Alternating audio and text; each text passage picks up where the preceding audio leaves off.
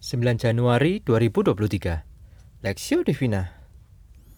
Matius pasal 28 ayat 16 sampai 20 Dan ke-11 murid itu berangkat ke Galilea ke bukit yang telah ditunjukkan Yesus kepada mereka. Ketika melihat dia mereka menyembahnya. Tetapi beberapa orang ragu-ragu. Yesus mendekati mereka dan berkata Kepadaku telah diberikan segala kuasa di sorga dan di bumi. Karena itu, pergilah, jadikanlah semua bangsa muridku, dan baptislah mereka dalam nama Bapa dan Anak dan Roh Kudus. Dan ajarlah mereka melakukan segala sesuatu yang telah kuperintahkan kepadamu. Dan ketahuilah, aku menyertai kamu senantiasa sampai kepada akhir zaman. Yesus tokoh internasional perspektif. Aku berkata kepadamu, banyak orang akan datang dari timur dan barat dan duduk makan bersama-sama dengan Abraham, Ishak, dan Yakub di dalam kerajaan surga. Matius pasal 8 ayat 11.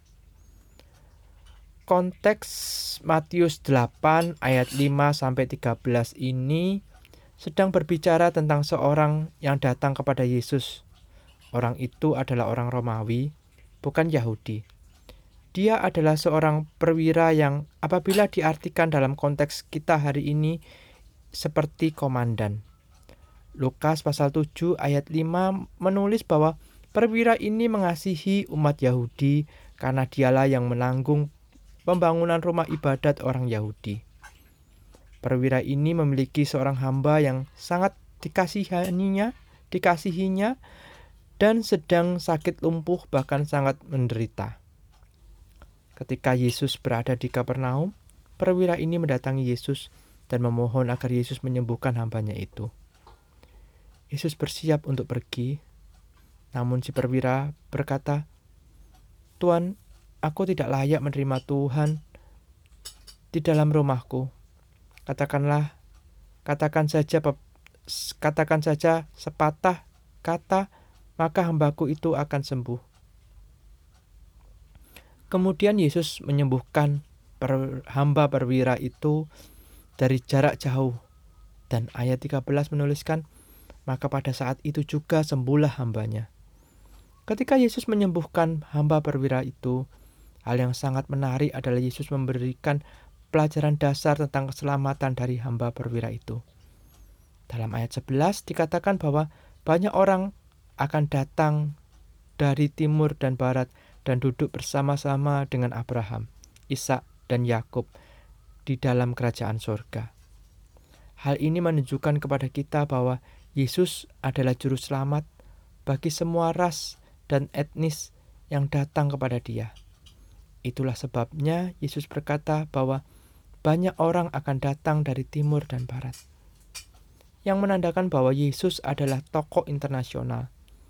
Dia bukan hanya spesifik untuk orang Israel saja, tapi untuk semua orang.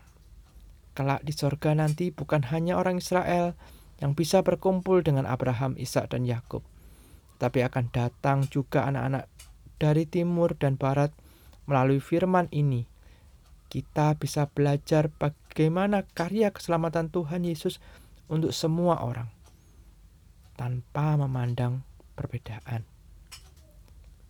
Dia adalah tokoh internasional yang bisa kita teladani sehingga mengajak kita untuk membuka diri menjadi penyambung tangan kasihnya kepada orang-orang yang Tuhan pertemukan dengan kita.